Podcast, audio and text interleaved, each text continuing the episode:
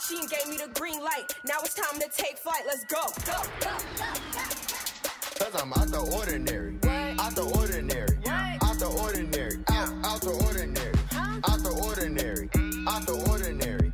Out the ordinary. Out, out the ordinary.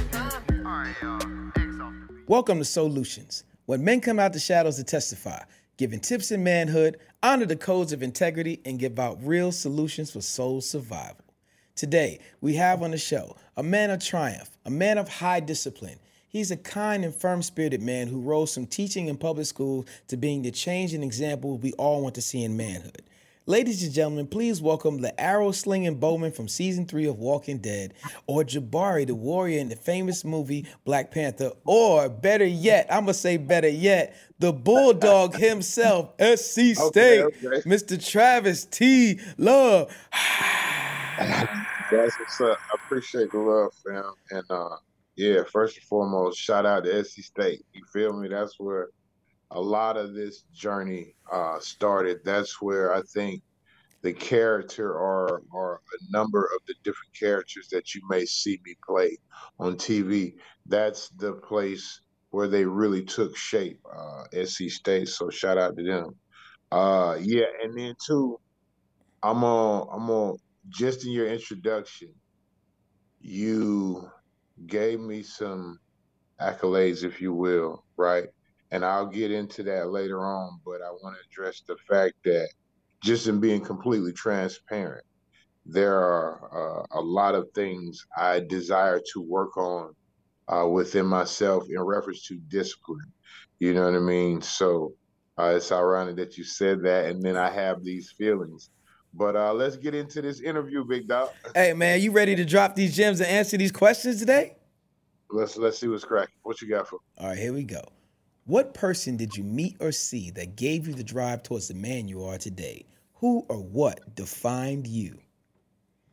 Mm, who or what defined me? I hope to live an example uh, of a life to where God uh, defines me and my actions, and they my actions are defined by that. But um, as far as uh, somebody I want, like keeping it real, somebody I wanted to be, bro, was my dad, right? Like, and this is why.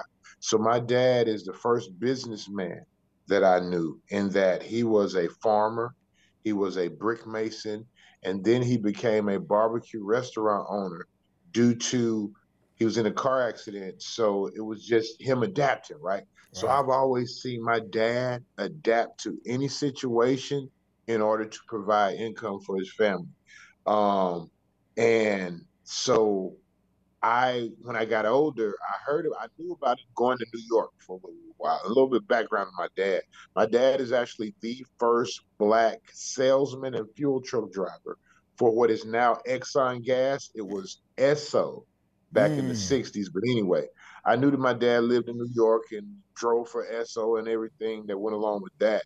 But I started to hear some of the stories uh, of the things that he experienced there. Uh, there was a time when he went to see Nina Simone perform live in Mm. concert there. Uh, he talked about, you know, the different clothing, uh, the sweaters he would be able to get in Harlem off, you know, from the Italians or whatever, you know, just little things that to me growing up in a small town of Treutlen County sounded like, you know what I mean, a, a- a freaking fairy tale, right? Like, but that was my dad's real life. So to answer your question, someone that inspired me as a man for sure, taught me about manhood, inspired and instilled work ethic in me.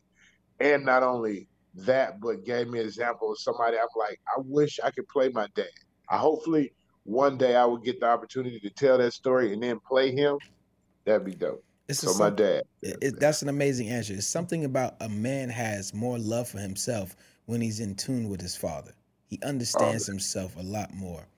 Talk to me Most about the many hats that men have to wear just to walk through the door every day, to go Uh, outside and venture I out. mean, I know me as a black man in today's society, I have to wear when I say a number of different hats and and and, and especially working in this environment, right?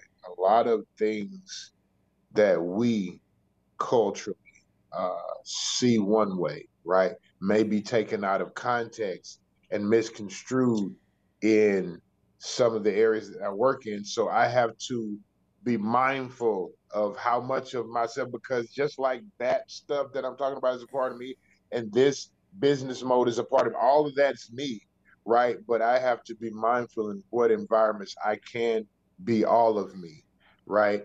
Um, so that's a different hat. I had to just in working in the industry alone. I worked in several different departments. I worked in wardrobe. I worked in props. I worked in grip. I worked in craft services. Uh, I was an extra. I was a PA. Uh, now I'm an actor, you know, and, and all the while I was working those different jobs, those, mind you, are different lanes that some people get in and they stay in that lane throughout their entire career. I was trying to find a way to get to the cast side of the game. So for me, it was like, you know, especially coming out of a background where I didn't, I didn't, I didn't have a background in acting. You know what I mean? My degree is at, at, from South Carolina State is computer science. You know, so everybody was getting computer science degree back then. It is God given. Like keep yeah. 100 is raw. Yeah. This what this is the blessing. You know how it says we're fearfully and wonderfully made. This is a part of that, right? What is is my now another hat for me to do is work on owning those skills, right? I have to work on that. That's that discipline hat that we talked about at the latter part. Um, that's a hat that I have to become more familiar with to fully utilize this blessing that I've been given. You know what I mean? And this opportunity. Uh, so, um, I know you said uh, just as a man, what, what kind of different hats? Um, and I named them in a different capacity. I would say a man is looked at as the provider, the comforter, uh, in in a situation where kids are are in the mix, uh, the father, the you know, uh, all of those things, which I am not. You know what I mean? I'm not married. I don't have any kids, so I haven't had the opportunity to develop those hats. Uh, the hats that I've been developing relate directly to the industry and my goal of achieving uh, uh, the level that I wish to or aspire to achieve while I'm here. Here's the thing. Some of us will never get to wear each other's hats, but having an understanding of how it works, like you said, you did a feel around, you did gripping, you did editing, you did wardrobe. Those things are very important to have a whole circumference of what you're walking yourself into. To know a plethora of information about stuff that's in your circle is is priceless. Tell me this. With all these things that you have accumulated, these skills, do you have a vision board? I have a vision right? I have mm. a vision, bro, of um, storytelling, right? Mm. And that's what I also discovered was the ultimate uh, drive behind anyone in this industry storytelling, right? At the end of the day, all these different parts and components work together to tell a story. So, upon discovering that, um, just my journey into this right, into film and television. From being a straight out of South Carolina State, my first job was working for DJJ, where I was a counselor. And then from there, I became a deputy sheriff in my hometown. And then from there, I became a middle school teacher and a football coach. And then from there, I came into film and television, right? So I would love to tell that story. You know what I mean? Mm-hmm. Uh, that journey because it, it's and I know I'm I'm quite sure like everybody says everybody has a story and I'm sure they do, right?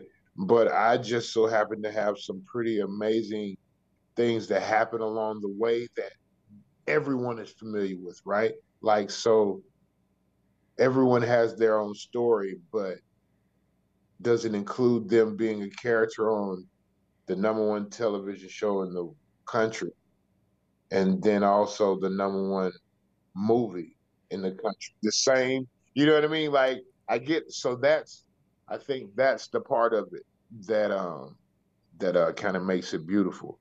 Uh knowing the environment in which I was raised and grew up and then it's like and then I think it it inspires others that you know it, it don't matter where you're from. You know what I mean? It's if it's it's what Nipsey say is it's in you, not on you. Yes, you yes. Feel? So if it's in you, it's gonna come out. And and this is a prime example of what's in me just coming out. Now it's up to me to learn how to utilize it. And, and, I don't want to ruin it for your documentary because I'm really I'm really sure it's going to be awesome. But I'm going to ask you this question. Many people have trepidation of stopping and going or picking up and leaving what they've already done, stepping out there to not knowing what gave you that drive. I know you might have it in you. I know God gives it to you, but what is that moment when you say, "Travis, you know what? I'm going to be a police officer." Nope. I'm gonna when I was working at DJJ, I'm moving forward, I'm stepping forward, I'm gonna step out on faith. What gave you that oomph? To try those different uh Yeah, to get out there and try something new. Many people get stuck in their realities. This is what's crazy about the journey up into acting. Every job I had was just that was what was on the table. You Right. feel me? Like, okay, what I'm not gonna do is be unemployed, right? Like, so I'm like, because we learned growing up as kids, like I was telling you about my example, was my dad, instilled in me and my brother, no matter what goes on, you're able to work and earn a wage, right, for your work. So don't be a but and see here's another thing that people don't understand or, or wouldn't know. Like growing up on a farm, my dad raised hogs, right? So one of the chores we had, it was a punishment, but one of the chores we had was to maintain the hog pen. Mm. You know what a hog does all day, right? No, I don't. You got to educate me. A hog eats and pardon my French, shits. That's what a hog does. Mm. You know what I mean? It's livestock. They eat, they they run around and frolic in the pen and they shit. And what we had to do was keep that pen maintained, right? So it was a lot of shit shoveling that had to be done by me and my brother. And the thing is, it, we didn't look at it as punishment. You know what I mean? We got some new water boots out of it, so we were more excited about, you know what I mean? Yeah. The water boots, and shoveling shit. But all that to say, that was a chore that I had as a kid, right? So, but it was all in the grand scheme of my dad and how we could assist him, and this is what he was doing to provide for his family, right? So, that's how I look at anything I had to do prior to acting. It's the job on the table. Well, and that's it's funny that you asked this question because people ask me how I got into acting, and when I look back on those very diverse job, you know, jobs uh, prior to this, I realized I was acting the whole time, bro. You feel me? Mm. Like I said, my degree is in computer science, but I wasn't an education major. I didn't go to police academy to become a cop. I didn't go to study any type of social work or whatever to deal with to be a counselor for DJJ. What I did was I watched. I, I I I read the breakdown of what the job description was. I read the job description.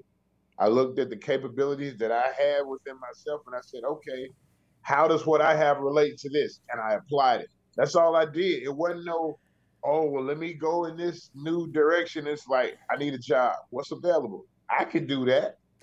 You feel me? You said one And- thing. You said one thing that was super amazing to me. Two things I want to say. I don't mean to cut you off, but I want to get this out. Your dad involved you in what his purpose was, and that gave you a sense of base.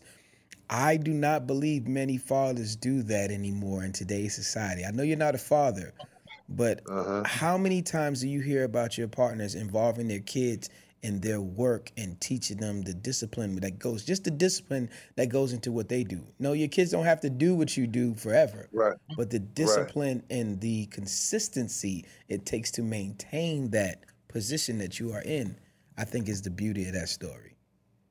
Yeah, man. It's it's it's like I said. Um, I was blessed to have the example of a of, of a father and a man that I did. Mm. Now, let me give you a little background on my dad. My dad is not a young father. My dad is 87 years old right now today. My dad was born in the 30s. My dad grew up on a farm himself. My dad remembers draw, uh, riding in a horse and a buggy. He remembers when they got their first automobile. You know what I mean? He's plowed fields with a mule and a plow. That's my dad. Mm. So he didn't come up under none of this new technology and all this stuff available at your fingertips, right?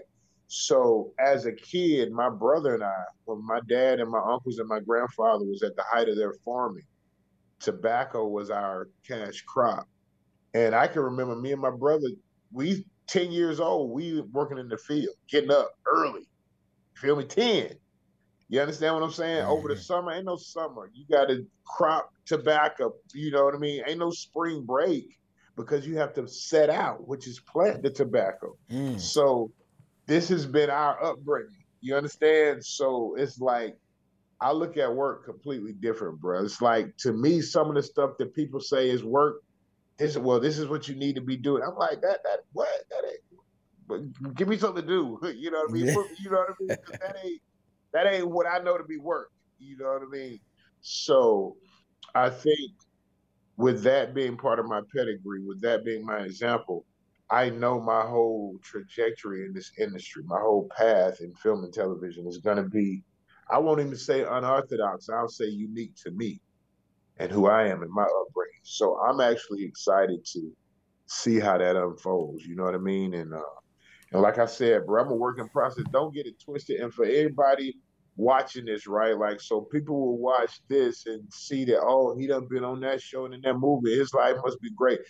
Here's first thing. Yes, I am blessed to have this opportunity to be in, you know, to to be in this industry and to have worked on the projects that I have. That ain't nothing but God seeing fit to shine favor on me. I ain't got nothing to do with that, right? Now, um, but yeah, it's up to me, like I said, to to take that gift, to cultivate it, to multiply it, to not bury that talent, but to multiply, right? That talent, right? As the parable says, uh, and not to bury it. But um, yeah, man, I actually kind of so many thoughts were racing through my mind. I, I, I, get what you're got, saying. I get what you're saying because when you set on a path, a journey of a purpose, you have to have kind of have tunnel vision and then sometimes it roots out different people and people see that your focus and your favors kicking in they think your life is perfect but in actuality we're all the ah. we're all the same we're all the same yes. is that your focus has been more directed so my question to you now uh-huh. is in that situation it's a lonely place because you cannot really talk to people about how you're feeling on certain things how did you find your tribe of people to actually speak to? Because sometimes we run into people in life who are content where they are and can't see. They have no more vision for their life. But when you people will meet who when you meet people who have vision or you are a person of vision, there's is endless bounds of opportunity. But that means that there are points and checkpoints where mentally, intellectually, physically you have to leave certain people where they are. Now you can always go back and travel and come down and talk to them on a certain level, but if you live, if if the building you're in has infinite height of flights, and you had to leave a person on the third floor, and you're like, man, there's so much more floors. They'd be like, no, I'm good right here. How did you find your tribe to keep climbing? Uh, I was blessed in that my tribe has been, and I feel like always will be, my family. Mm. That's my tribe. Like we, you know what I mean. We we come up from a type of like if you've seen the movie Madea's Family Reunion, that type of gathering, that type of yeah. family bond is like my family. You know what I mean? Um, and that's something I'm very proud of. But yeah, that's I still got aunts and uncles, cousins that will keep me in check, if you will, that will pray on my behalf, that will encourage me, that will, you know, speak life into me. So so many people don't have that, bro. You feel me? So many people don't not only have that, but don't even have the home environment to, you know what I mean, nurture uh, uh, things that may be deep seated within them as far as potential. Um, so once again, blessed to have the family unit that I have. But yeah, that's my tribe. You know, what's so interesting about what you said. It makes me think about something I thought about. I thought about with our with our women getting younger and younger when they give babies. What happens to the mm-hmm. praying grandmother? I think the praying grandmother kept the family covered for so many years. You know, the people, your aunties, your uncles, they prayed for you when you didn't know to pray for yourself as a young, naive child before you become a man. They pray for you. And then their prayers actually reach the ears of God, and, and, and then you're spared. That car could have hit you, or you could have been there a minute longer where where the bullets was flying, but you wasn't there, or anything could have happened. But them prayers uh-huh. that the grandmother or your, your, your ancestors, your older people gave you, is significant. And you can see the power of prayer kind of leaving as a first aid kit that we need to have from a matriarchy, patriarchy, whatever society that you Yeah. tend to fall underneath, that prayer was like one of the biggest bonds. Absolutely. I agree one hundred percent, bro. And um I think that's just a sign of or a byproduct of things that have come about over the years to take the place of some of those traditions. And, and, and here's things, nothing wrong with change. Change is good and all of that. But sometimes we can be uh, flooded with too many distractions Mm. That would keep us from what we, you know, knew on. to be what used to be our way now. And that's the thing, man. Technology is it's a two-edged sword because it's greatly needed, and at the same time, it can clearly be tied to what we're talking about now. Technology, you know, you talk about things that are uh, ready at the access or the push of a button, and so I think with that, so much is lost because the case in point, you take, you take, um, hey, the, the, the young bucks call me Ump now, so I guess I'm getting. I might as well embrace it. Maybe I'm like, like nigga, what, what? You know, Yeah. anyway, these, these youngins, you know what I mean? It's like they have no idea what it's like to write a letter, right? To a person they're interested in. While me and my era, bro, we was trying to buy stamps. We was trying to get everything. All right, let me get my little paper. Let me get some envelope. Mhm. And to see that flag on that mailbox standing up, you feel me, or either laying down after you raise it up, whatever that would signify, okay, that letter done been received and and you know responded. That was a whole thing, right? Now it's a text. Process. You feel me? So imagine, you- you know, so Yeah. like that.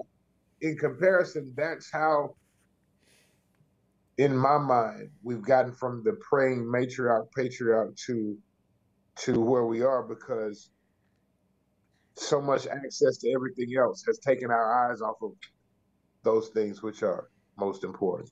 Absolutely, absolutely. I can agree with you one thousand percent on that. Yeah. Yeah, so here we are. You have so many things going on. You said you're working on your disciplines. You're doing what you need to do. You had Yeah. you've had some success. You said you played acting roles of real life situations that became acting roles. I remember I did see you play a cop on TV before, which is very interesting, right? Yeah. That you played it in real life and then you played it actually on TV. I got it. You were prepared for the roles because God has ordered your steps. But I need you to Come on. ask to answer this question for me.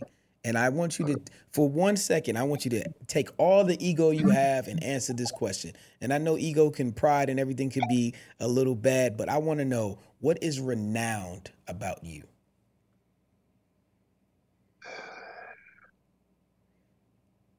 what is renowned? I'll say the way I was created, right? Because I've what I've been told. It's funny, all right. So I you I'm from the South, you feel me?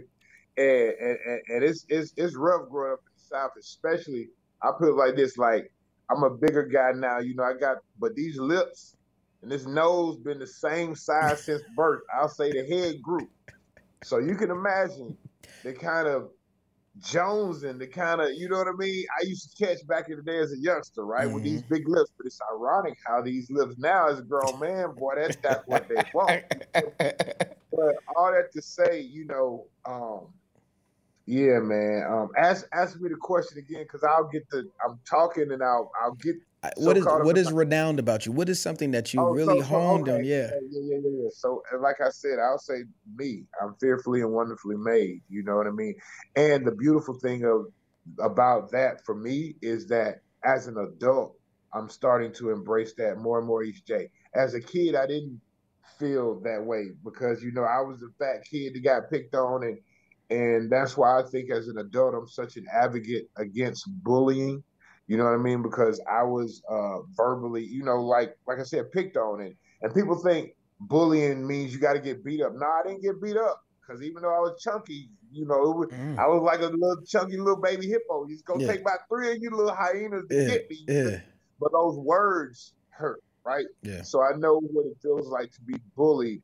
And and anyway, I didn't feel like now what's cool about it is now I walk in the mirror, I'll be like, that fella, that handsome. It's just a matter of time. You feel me?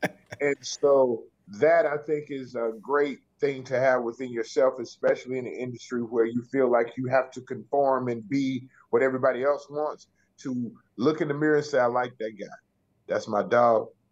That's where I'm at." So that's awesome. The, the, world just don't know it yet. You feel me? When they frame me up right in that light, hit dog, it, they can't help but to see it. But you know, that's awesome. A, a lot of people don't have that, that intangible. They've yet to say it's okay to love themselves. yeah, and I didn't always. And here's the thing: I didn't always feel that way, and I still, I still work on. I heard the phrase, and I hear the phrase self love, right? Mm-hmm. But growing up on a farm, what we translated that to me was like conceit.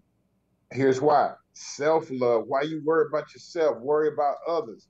You know, the, you know, you put others before you put yourself was kind of what you were taught. You feel me? Mm-hmm. Now as a man, I'm like, nah, that ain't conceit. That's just what I need to do to keep my mental where it needs to be. Well, right? I, because I will say this quote from a famous movie, and that as an adult I understood it. There was one place you have not looked, and it's there, only there, that you shall find the master. Last Dragon. Because uh, I, I, was gonna say who's the master. Yeah. yeah, that was my jam. I actually met Taimak at Comic Con San Diego oh, back man. in 2013, 20 yeah. Yeah. So that was awesome. That's how yeah. deep it is, man. That whole soundtrack, everything is talking about self love. When you That's got real. the glow, you need the glow, you need the glow to grow. you got that glow. That was it. that was it. That was it. So here we are. You are loving yourself in the mirror. You've worked hard as a farmer. You've played these different roles. You went to DJJ. You were a police officer.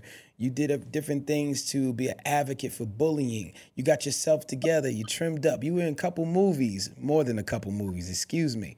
You took the time to work on yourself. Out of all of that, what did you sacrifice? I think right now, if I say I sacrifice anything. Like I come from a family environment, and I desire to have a wife and kids myself. Um, I think I sacrificed pouring energy into that, and just went on, you know, chasing my dreams. Which, who knows, may be the route I was. You see what I'm saying? Like in a lot of times in our mind, like I thought by now I would have the the wife and kids already. But I'm cool with the fact that I haven't, I want to be in a place to where when they come, I'm in a position to be everything they need. Absolutely. Right. And here's the here's the funny part about that. Back when I thought I wasn't ready, I'd say 10, I realized that no matter what would have happened, I would have adapted to the situation and mm-hmm. probably ultimately found out more about myself, right? But um, that's a tidbit I want to leave with the audience. Uh, there's no right time to do the right thing. That's whenever you know what I mean. Mm-hmm. Like I don't know if that makes sense, but you don't have to wait for the right time to do the right thing. You could do it whenever you have time. And Absolutely. It may be obstacles, you know what I mean, in different periods of those times that you may or may not have went through. But either way, you still come out a stronger person. So absolutely, yeah. I can agree with that the most. Some, some people look at situations and they don't do the right thing, even though they should. They know you should. Yeah. For example, you have the money now. Why don't you pay that person back? Nah, they're all right. Their life is perfect. They, because someone right. already has something, you don't want to give them more of what they already have. But that is that's not the point. What is the right thing to do here?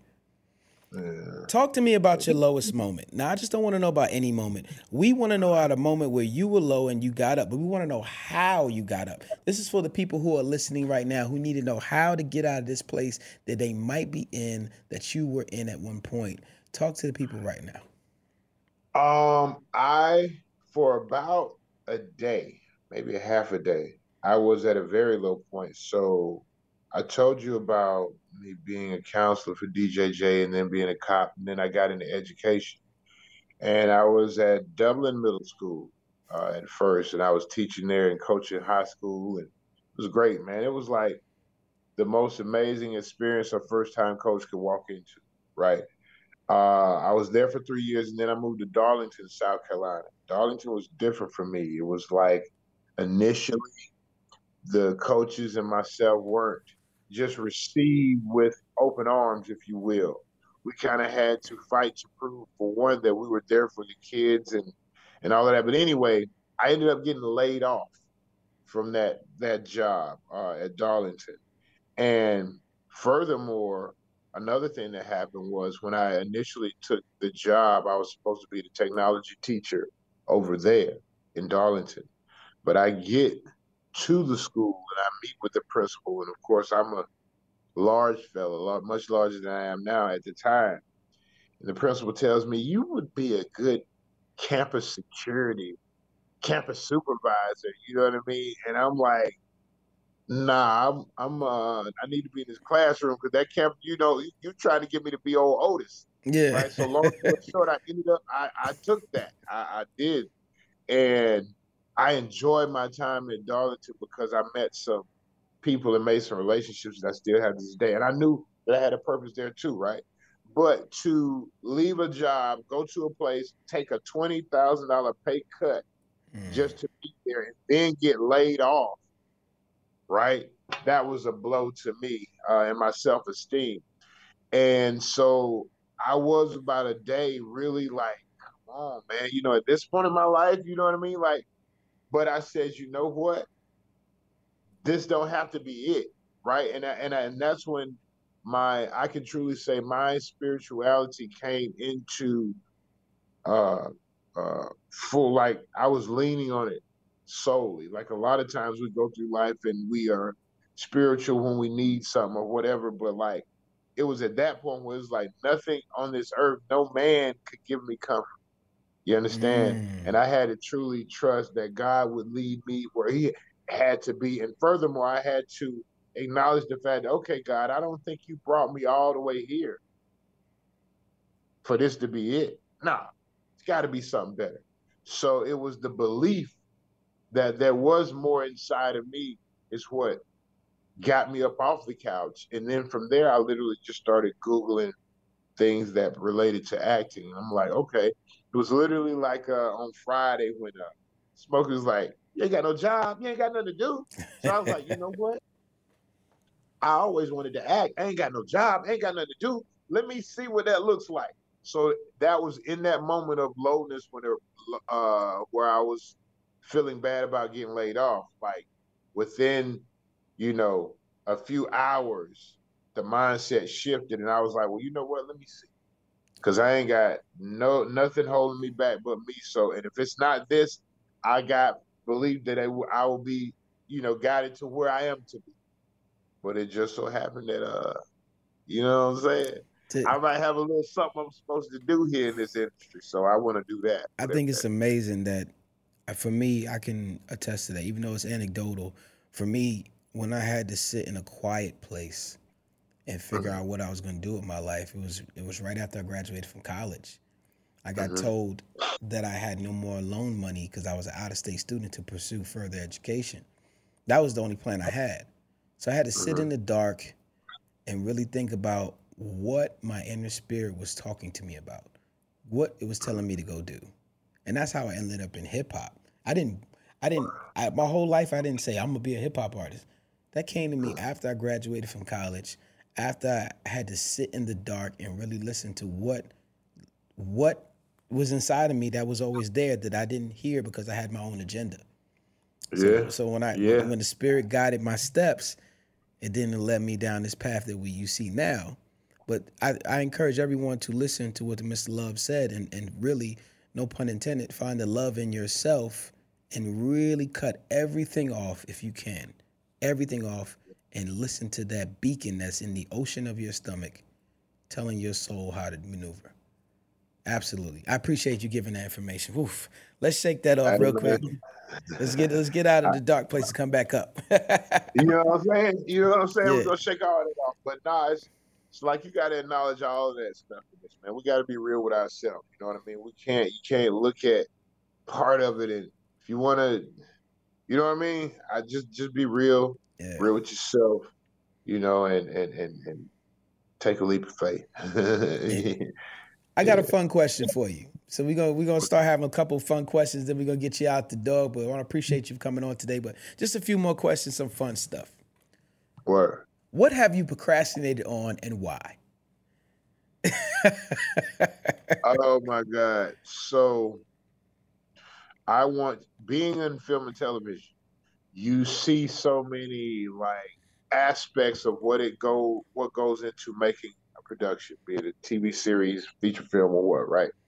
And all of these things have in common key components location like sites to film uh, people to be in it you know what i mean and all this and what i realized is just through my life experiences alone and life itself in a sense i have a lot of resources that would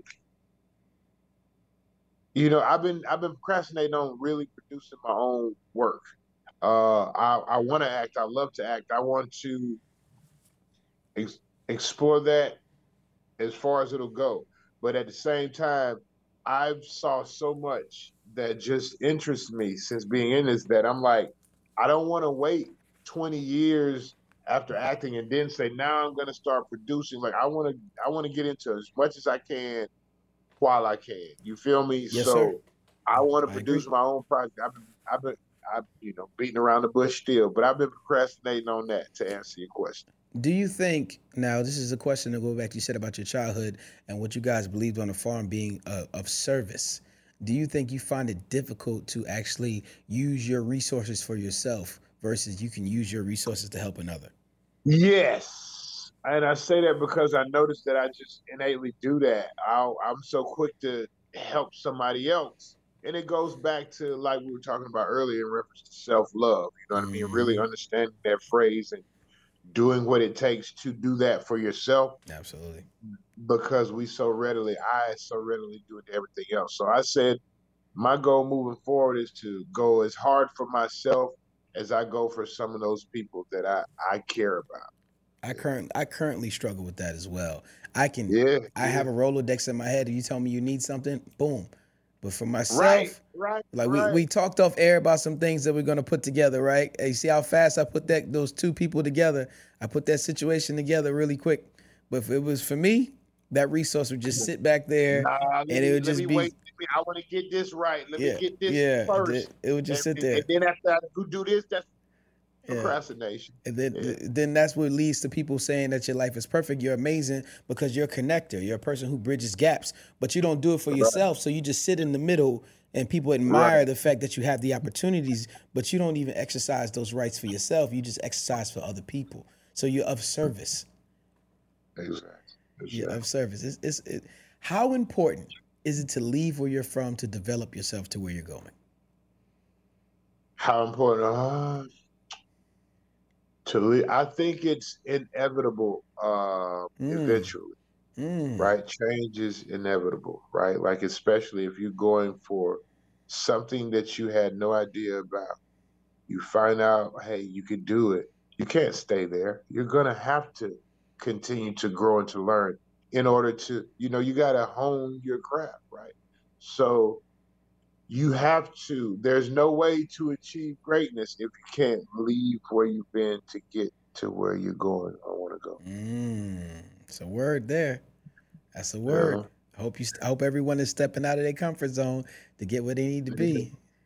Yeah. That golden apple is not right there in your comfort. You got to step out No, no, it's it's the exact opposite. It's right outside of that comfort zone. Mm, That's why it's called the comfort zone. You comfortable there. Now you can stay there and die if you want, but you can step out of that comfort and, and, and live, right? Experience. but you have to deal with the fact that you might step out alone, and everyone you know in your comfort zone may never understand your language of which you speak of your vision. Yeah, but that's why you, you know what you do. This is how you safeguard it yourself. You be prayerful going into it. hmm right? Because you don't know. You just want to line up with the purpose He has for you. So you ask.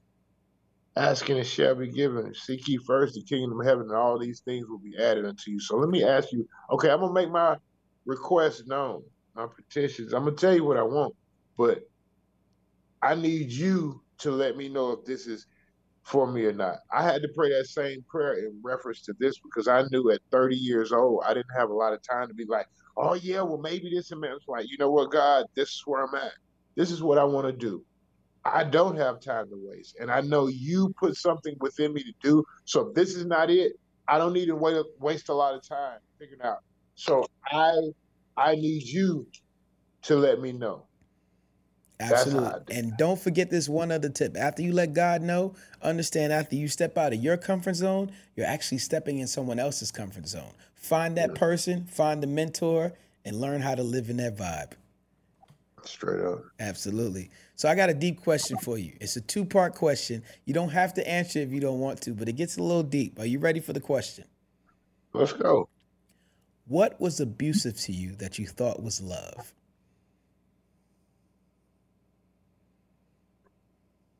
What was abusive to me? I honestly, bro.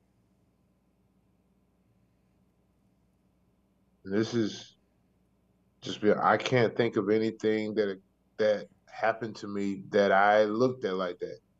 What was abusive to me that I thought was love? I can't say that I've had that experience. Um Great. There may have been things that I liked and gravitated towards that were not of my benefit or best interest. But I can't recall anything that was abusive to me that I translated as love. Mm-hmm. That's amazing. That means you have a good yeah. self knowledge. That's a lot of self love you got there, whether you realize it or not. It, it's I don't know. It's self love. Self correction. How about let's say self correction? Okay, okay. It's it. What I had to do in that moment to answer your question was just think about my childhood, my upbringing. Like I said, even though I got bullied or picked on, that's hey nigga, you roll the dice. That's gonna happen. Yeah, give a child. Right? Yeah. So I'm not crying no sob story about that. I'm just saying that I know that affected me, right? Like, but that wasn't that wasn't could they have could they okay, I didn't take that as love when I was getting picked on, but could they have taken that what they were doing was they could have taken it, the ones that were picking could have thought that I was okay with it also. Like, you right. know what I mean? And and to answer that, I'd be like, no, nigga, that's abusive. That ain't love. so that's but on the grand scheme of my life, nothing. and I, I, thank God for that. And, and that's a blessing all itself. Now let me ask yeah. you this one. This is one of my fun questions to ask. Are you ready for the question? Are you ready to ask the question? yes, I am, sir. Did you ever get a sex talk? Who or what gave you sex education? Oh, my first cougar. I want to say, uh, like, cause my the sex talk I got from my dad. That's great. Was it was in middle school, bro? But nah, like imagine I told you my dad, like my dad is forty four years older than me, right? right? So by the time I had like good strong memories of my dad, he was 50. You feel me? But it's cool though. But uh, I remember his talk was if you hadn't started, don't start. It's just like that crack. Once you get a hit, you're gonna be hooked. And I think back to when I got the woo woo woo it, and I'm like, that he ain't lying. Got about, you know what I mean? Yeah. But um yeah, that was the extent of of the talk. What was the other part of the question? It's just funny to me because oh, oh, you said who gave it? So okay, so yeah. then I said uh, my first cougar. Uh, I, I don't even, you know, I don't mean that in a derogatory sense in any way. It's oh, just yeah, that I was a young buck and she was significantly older. And listen, Why do you think we don't have the like the real firm talk in our community about that? Because listen. Oh yeah, that, as far as my dad, I didn't get. Yeah, man, you're right though. It's the black that community, is, period. We don't we don't really talk about it, and they make so much money off our mistakes. They make a lot of money off our mistakes when we don't talk about sex. You got child support court. You got all these things that so many people make money off of, and we we all know a brother right now, and and a woman who is in bondage because of the court system because of the right. lack of sex education or the seriousness of it.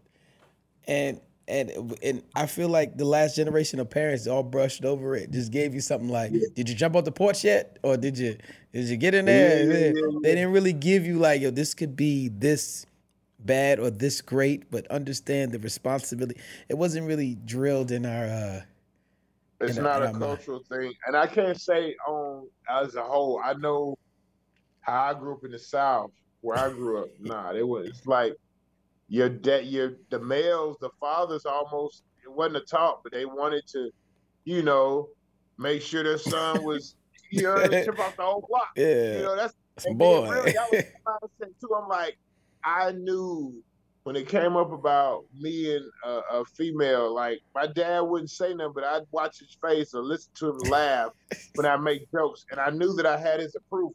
Yeah. So what do I do? I go back and I do more of the activity that gives me his. You know what I mean? Like Yeah. so, yeah. And that, I think that's something that we lack as black males, just growing up, like you said, looking at the complete spectrum of what that involves, right? right. And conversation about it would save our future generations lots of I think headache. Yeah, I think it's it's serious now because you're talking about taking away a man's purpose. It, it, it becomes it depletes you of your resources if you make the wrong mistake with the wrong person. This is the man Yeah. show. I'm gonna talk directly to the men. If you are procreating with the wrong person, your whole entire livestock can be drained from you because of the incentives that lie on the other side for certain things. So we have to be really, really careful about who we create a legacy with.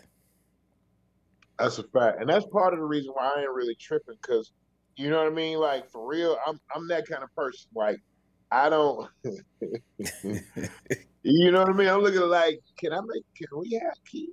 you feel? Like, you know what our kids gonna be like? Are you are you uh, of the mindset to you know help rear and raise kids, not just have babies, but raise children and, Yeah. and Have the resources. be a family? Uh, Should there ever be a training program amongst men, an educational skill trait outside of the library, outside of the church, outside of the schools, where in our communities, let's say you were my next door neighbor and we had neighbors around us, a community where we actually taught each other financial literacy, the art of communication, how to change a tire, yes. garden, generational wealth, elderly speaking Yes. to the kids with intent, how to change a tie, like different things. Because I think we lack all those intuitive skills before we. I think we actually rely on the church, the school, the library to actually. to raise our kids to and impart all things. this. Yeah. To answer your question, yes. Here's the thing. I think any environment where you have males getting together to be productive and teach and learn and iron sharpening iron, you can't have nothing but good come of that, right? It's a positive environment. Each one teach one. Everybody's learning and growing. That is the ideal for changing the outlook on the black community. I think getting more black men, men in general, together to just work together to improve their well-being. Like you said, financial literacy, changing the tire, oil, to what from the basics to the, you know what I mean? Yeah, I think everybody should have a basic level, then they, we'll have our professionals. We'll have our guys who have the skill traits they can go off. But. I think it's needed in every community because then then you raise then you build strong men. Out of that environment comes strong young men, Mhm, right? exactly. because they have an example. If they don't have it in the home, they have this place where they can go to, or these guys that they can be around, and they can get the dynamic of, you know what I mean, what it is to to to be a man and and and, and all of that good stuff. Yeah, because I think we're always going to have characters of people, but the skill Yes. traits of people can always be the the meeting point. Like you're going to have the guy who talks crazy, you're going to have the guy who's quiet, you're going to have the Yeah. weirdo, but then the skill of what we have accomplished, we all know how to fix this car together. Brings the Mhm. communication to a different place where we still have these personalities and characters, people that like to fight, people who don't fight, blah blah blah blah blah blah. But now we all here, we meet at this car, we all meet at this field, But I'm that, and. And I right. can do that, and, and right. Right. Absolutely. And then some. And then some. Absolutely. What was yesterday's failure that gave you today's lesson oh, that boy be getting philosophical on me. Um, say that again. what was yesterday's failure that gave you today's lesson Yesterday's failure. I can look back on uh, to answer that the best way I know how. What was yesterday's failure that gave you today's victory? Shit, say that again. What was time. Yesterday's failure that gave you today's lesson so what did you learn from a failure that gave you the tools to operate today Uh, what I've learned is it. Uh, what I've learned is more so summed up in a quote in a song from Outkast featuring Goodie Mob. It's called "In Due Time." Oh, wait a minute. Wait a minute. Stop the show right now. Stop the show. Listen, any uh, sidebar. Anytime uh, my soul is overrun and I feel like crying, there are three songs I listen to. And in due time by Outkast. Just and what's keep the verse? Just keep your, your faith, faith, in me. me. Don't, Don't act, impatiently. patiently. You get, where, you, where you, you, need to be, in due time. Even when things, things, are slow. slow. Oh, come Hold on. Hold on and don't let oh, go. Oh, I thought I was listen. I'll give you what I, I owe. In, in, in due, due time. time. Struggling is just a part of my day. Many obstacles been placed yeah, in my way. My yeah, what you, hey, hey, man, like, look, you, you, touch, you touched. Bring back Outkast and Goodie Mob. Like Ooh. first of all, like I'm missing, and that's what I think we're missing too. As young, mm. I think the young black men coming up now didn't have a Goodie Mob and Outkast. Mm. They got all this other, and don't get me wrong, I ain't knocking nobody, but they got all this, yeah, all this. Yeah Man, you touch you touched a part of me on that one. You got me unraveled because that's that's a word for me.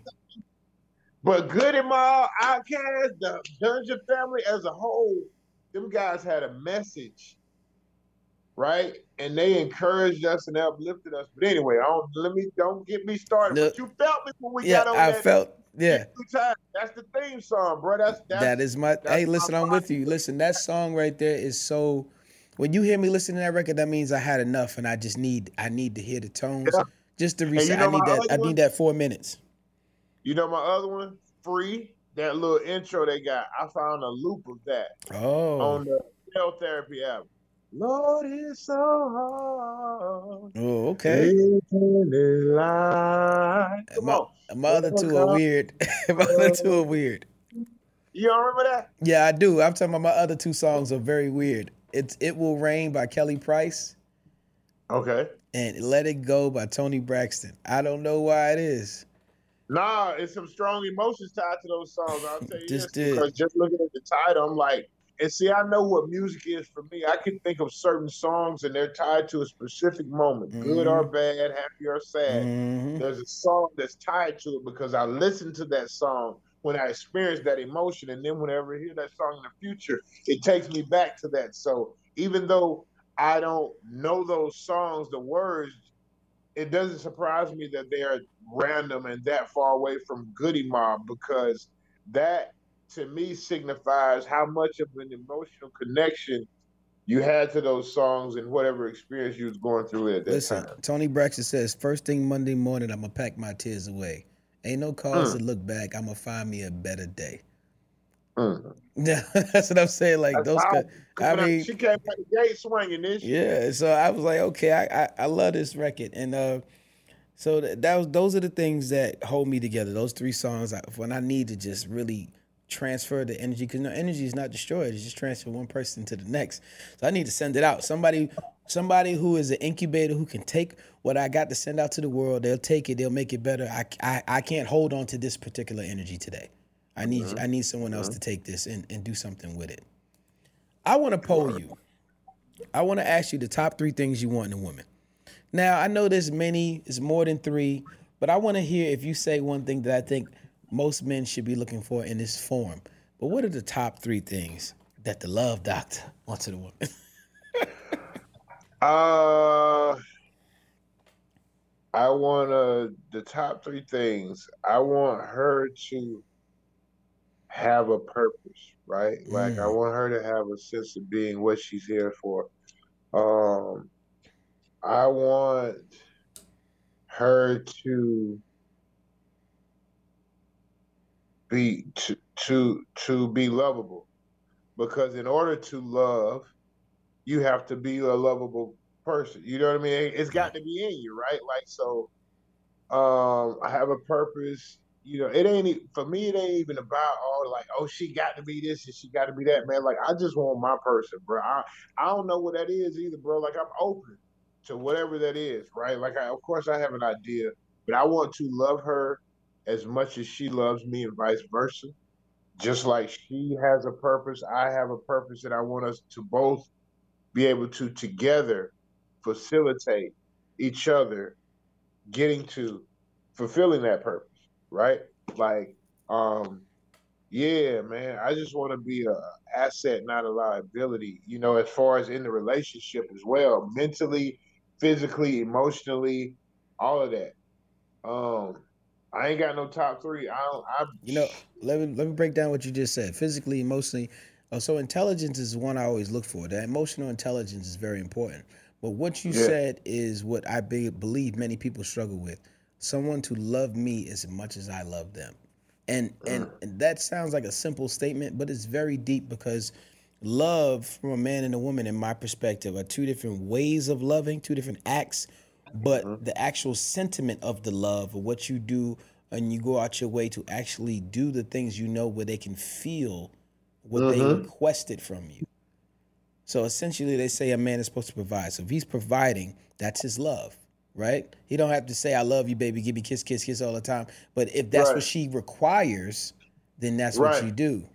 And then vice versa. If you require someone who helps you incubate and gives you words of affirmation, who talks to you, say, "Baby, you got this role. You go in there and you kill it tomorrow. You make sure you get the part. If you don't, I still love you."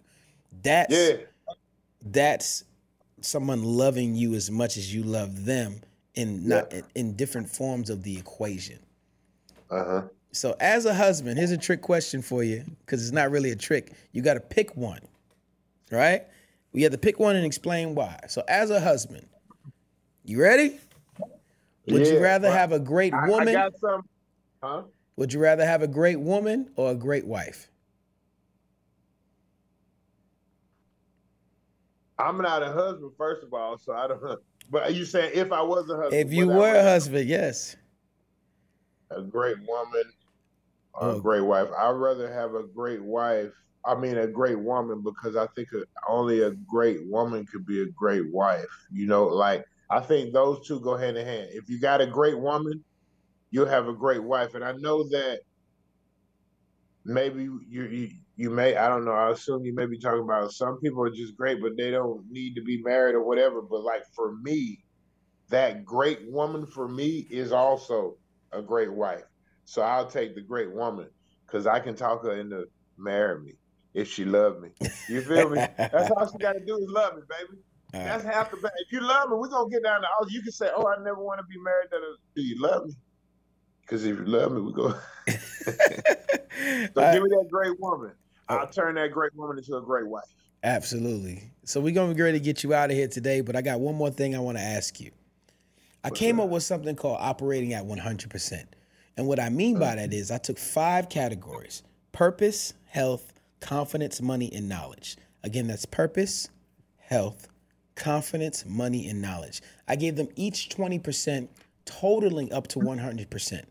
Now, that's purpose, 20%, means that you're living in your purpose, doing your work every day. Health, meaning you're doing the things, exercising, eating right, taking care of your body. Confidence means you're looking in the mirror and saying, hey, man, I'm doing it without confidence, without any fear. Money means you saved a little money, invested a little money, spent a little money towards your progress, or knowledge, you took in some new information. So I asked you, Mr. Travis, within the last 24 hours, how much of 100% have you been operating out of? That's purpose, health, See, confidence, I, I, look, I heard everything you said. In the last 24 hours, I got to be honest. Oh my God, I have not.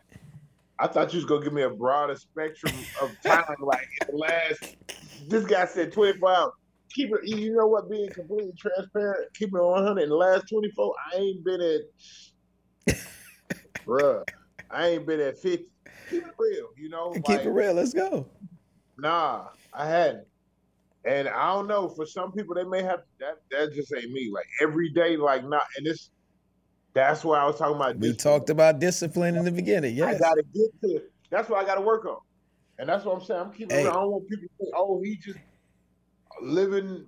Nah, man. I, if I get more discipline, I will be probably. no, no, like no. that. When you get more discipline, you will get there, sir. There you go. Let's speak it. You when I be- get more, that's what I said though, bro. Like, I'm so glad that what I'm doing now is recognizable because when you see the discipline kick in, Oh, you don't see it. ta- that's what you understand. Mm-hmm. like like I hear people giving me kudos and praise now, and I'm so I, I receive it. But I'm I want to say to them, I ain't even boy, you ain't I ain't even I ain't even got in the gym. You feel me? and when I do, it's gonna be crazy. Boy, I can't wait. You know what well, I mean? I can't wait to see what that looks like well, because I think it'll be recognizable by anyone who knows me. I want to say this to you personally. I think personally, off air, I think you're one of the most humblest, genuine people who work hard to do what you do. You're very approachable. You have you don't have the big head, and and and it's always a good time whenever we run into each other. It's been years, but whenever we run yeah. into each other, it's always a great time. And I want to commend That's you. That's HBCU foundation, though. That's, that's really That's love. It is. It's love. And, and I, I want to say every time that I'm watching a TV show or a movie or a commercial and you come on, I have a huge smile on my face because you people like yourself really inspire me to say, hey, you know what? I love to see people win, and I know I can get up and do the same thing. So I want to thank you. That's right. You're one of my many, many people who I could say, hey, this guy, this guy's amazing. And and I'm amazing, man, so let's be amazing together. That's right. That's right. You better say it we speaking that we speaking that into each other's life, and that's another thing I'm learning too, man. Just like the the power of my words, right, and like just being mindful of because so many things I say out of habit, but not realizing I'm releasing that, mm-hmm. right. So I my you know part of that discipline for me is paying attention to everything that's coming out of this, right, and right. making it positive, right. And when it's not positive, learning how to, you know what I mean? Mm-hmm. Shut the hell up. You yeah. know what I mean? Because I don't want to speak no no negativity over nobody's life. Right? If anything I want to do, I want to speak positivity, prosperity, joy, abundance over everyone's life. And what what a beautiful thing to be that vessel, you know, that speaks that over someone. So that's that's what I want to do, man. And cause that's what I want to receive. Yeah. You feel me? And some of the greatest things you could do, you don't have to hold the words in. You just find a different way to say it where it's Come not on. negative or it's it's it's maybe a teaching moment because there's moments and times where you want to say something wow but then find another way to say it because you got to release it or it stays in your body and that's unhealthy also you got to get you got to let these words fly out you got to say what you need to say but make sure you understand you're casting spells when you say it absolutely now, now, thank you, sir. You are now part of the Silhouette Boys Club. It is people like you who move in the shadows. to help people like me shine. Now, before you go, I cannot let you leave the show without giving us an update of what you got going on or giving us one experience that you had while filming. People were probably like, he didn't ask him nothing about Wakanda. He didn't ask him. Well, this show is about the ingredients of the man. But if you want to share anything that you got coming up, please, we'd love to hear it. Here's what I want to share. Let's talk about speaking things into existence and putting. All right, right. So here's what I do know. I do know in part one I was a stunt performer, right? I do know that in part two I had a title name, right? I do know that there is still uh, a question of who's going to be at the throne in Wakanda, right? I do know I'm a Jabari. I would love to see uh, that character evolve into something beautiful in that series. Uh, I I I don't you know I don't know. I'm I'm hoping, but I like the way things are looking. Uh, other than that, um, um, but I'm really honestly for the first time, like for the first time, bro, I'm excited about the future and what it holds. Right? Uh, there was a lot of time when I was anxious and unsure and worried. That was for a good period uh, period of the beginning of this journey. Right? It's like, oh, but now I'm like, I got enough instances where I can look back and see where, even though I've had ups and downs, the trajectory is here, mm-hmm. right? Like it's not up and down here. No, it's it's here, bro. Because you see what I'm saying. You so having that mindset, I'm excited. I'm excited about what the future may hold, and uh, that's all I got going on right now is excitement. You feel me? And love for the people. hey man, listen, I enjoyed seeing you on the big screen. I went I rarely go to the movie theater, but I did go to the movie theater to see Wakanda Forever and I, I was all I think I paid attention to you more than I paid attention to whenever anybody's on screen. Well, it, it, just well, feels that's real. You know, like you looking at somebody you done been in the same room with, kicked it with, chopped it up I, with. I, I was, I'm happy for you. I'm just yeah. really happy yeah. for you. Like I'm one of those people who really get happy for people.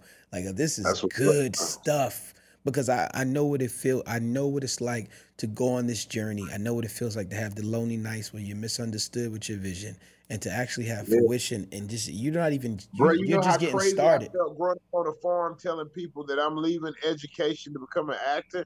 Like I was just, I just knew, and I thank God for my parents. That's why they're so such a big part of this because my biggest fear was telling them, and then that being some kind of a letdown to them. Like, what are you doing? Do something sensible. But I never will forget. I went to my mother and my father, and they both were like, my dad was like, "What you waiting on? Go do it." My mom was like, "Look, whatever you doing, we got you." And I'm like, "Yes," because it meant so much to know that they wanted me to pursue my dream as opposed to do what I felt I had to do to make everybody else happy. You Mhm. see what I'm saying? That was huge. So yeah, shout out to moms and pops. Shout out to Moms and Pots. Shout out to the to the strong man of '87 doing his big things. No, Yeah. don't forget to leave your social media if you want some people to follow you up this show to stay in contact with your social media. Oh, for sure, man. Um, Travis T Love on Instagram, Travis T Love on Twitter, Travis T Love on Facebook. You feel me? If you're looking for me, just type in Travis T Love. And guess what? For all the info on what I got going on Career Ride, go to www. Dot TravisTLove.com. So that's it. Anytime you want to find me, just type in Travis T Love. It could be the www or it could be the at Instagram or at Twitter or at Facebook. Travis T Love, baby. Now, one of the biggest things we like to do on this show is get a referral. Who would you love to see come on this show and drop some gems and answer these questions? Who would I love to see come on this Someone, show? so, man? someone you can get us to come to the show. It could be anyone. It doesn't matter who it is. I got a dude that I work with on. I was on American Soul, and I dig his whole vibe. And he reminded me of that group of men you talked about in the community that are facilitating change and all. But uh, he works in the uh, wardrobe department. Uh, I met him on American Soul. His name is Solomon. But Solomon is just a real solid dude. Mm. You feel me? And he got this, you know, I don't know, just whatever on him that Yeah. that we connected or whatever. But he's a good dude. But anyway, he told me about this book club, this male book club that he's a member of. And uh, because we were having a conversation, he referred just some books for me to read. And then um, I was uh, listening to those because I get the audio books when I'm driving. And I was asking his opinion about another book, but he just really took the time to not only give me a book recommendation, but also tell me about their. And I'm like, I was like, that's dope, bro. A male book club, some brothers read. I know it's that's, that's power in that, right? So yeah, the homie, What, um, what book do you think saved your life? Or, uh, the? Bible. and I know, look, Yeah, the no, thing, I that's a great answer. Everybody got all these, That's a great uh, answer. all the Bible. I, I hear all of that, right? And I get it. But at the end of the day, I needed some type of compass.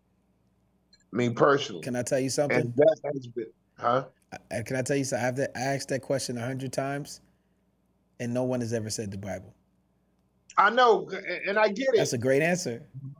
Uh, It is for me, and like That's a I said, answer. bro, don't don't get it twisted. I know, I know It's a people. great answer. Look, you you got to get to know me to know me, right? So don't look at me and think you can size me up because I might fool you, right? But all that to say, I've heard the, you know, especially from the the black community as it relates to the Bible and how you know Christianity is it's a white man religion and all that. Like I hear everything you're saying, right? But for me, having a moral compass Mhm. and uh, uh, uh, something to keep me accountable and and and and and be a guide of some sort and direction as to how to pray in hard times, times of need. That's what I got from that book. Absolutely. You feel me? And if people ask me to this day what made me get up from where I was doing in Darlington, go pursue acting, I opened my Bible to Joshua 1 and 9. I went to my Bible because my mom, as a kid, always taught me that I could find answers there, Mhm. right? So as at that point in my life uh, where I got laid off, I was like, I don't know what I'm gonna find here, but I'm seeing to open the book up to that verse, and I'm gonna paraphrase it, but it's basically like God saying, "Hey man, hadn't I been with you everywhere you go, bro? What, what, why are you afraid now? Go, get up, move. I'm with you. I Mhm. got you." And that was him telling me, I'll be with you no matter where you go. So you got this. And I packed my entire apartment room up that night and I left the next day. Your favorite travels. Everybody needs My to know that. My favorite travels. Yes. What? Oh, what? What are you? Are you saying that was my favorite travel? No, everybody. I'm telling everyone your favorite travels. I remember when Oh, I, yes, I your remember when I 100%. when I was gonna move to Dubai, and I and I actually asked myself, would, I still get the same blessings that I got and growing up here that I did? And something said to me, Mhm. your favorite travels. Come on, You was who you That's was before you got here. that's a fact. Absolutely. For those listening, you can reach me at solutionsformen at gmail.com to be a guest on the show or at Sheen1 on all platforms. I would love to hear from you. Let's have this conversation on Clubhouse, Facebook, Instagram, Twitter, or in the streets if you see me. Before we go, we leave it a quote from Dr. Myles Munroe. True success is not measured by how much you have done or accomplished. It's not compared to what others have done or accomplished. True success is what you have done compared to what you could have done. In other words, mm-hmm. living to the maximum is competing with yourself. It's living up to your own true standards and capabilities. Success is satisfying your own personal passion and purpose in pursuit of personal excellence. So, question of the day, question of your life are you maximizing your life? Ladies and gentlemen, I'd like to thank Travis T. Love for coming on the show, ST State Bulldog. Already, already. Thank you for having me, bro. It's your boy Sheen One. Thank you so much. This is SOULutions for Men's podcast. And if you want to know some information about the books he is reading now, tune in. We'll put something in the description and we'll talk about it off air. Peace and blessings. Cause I'm out the ordinary. What? Out the ordinary. What? Out the ordinary. Out, out the ordinary. Huh? Out the ordinary. Out the ordinary. Ay. Out the ordinary. Out, out the ordinary.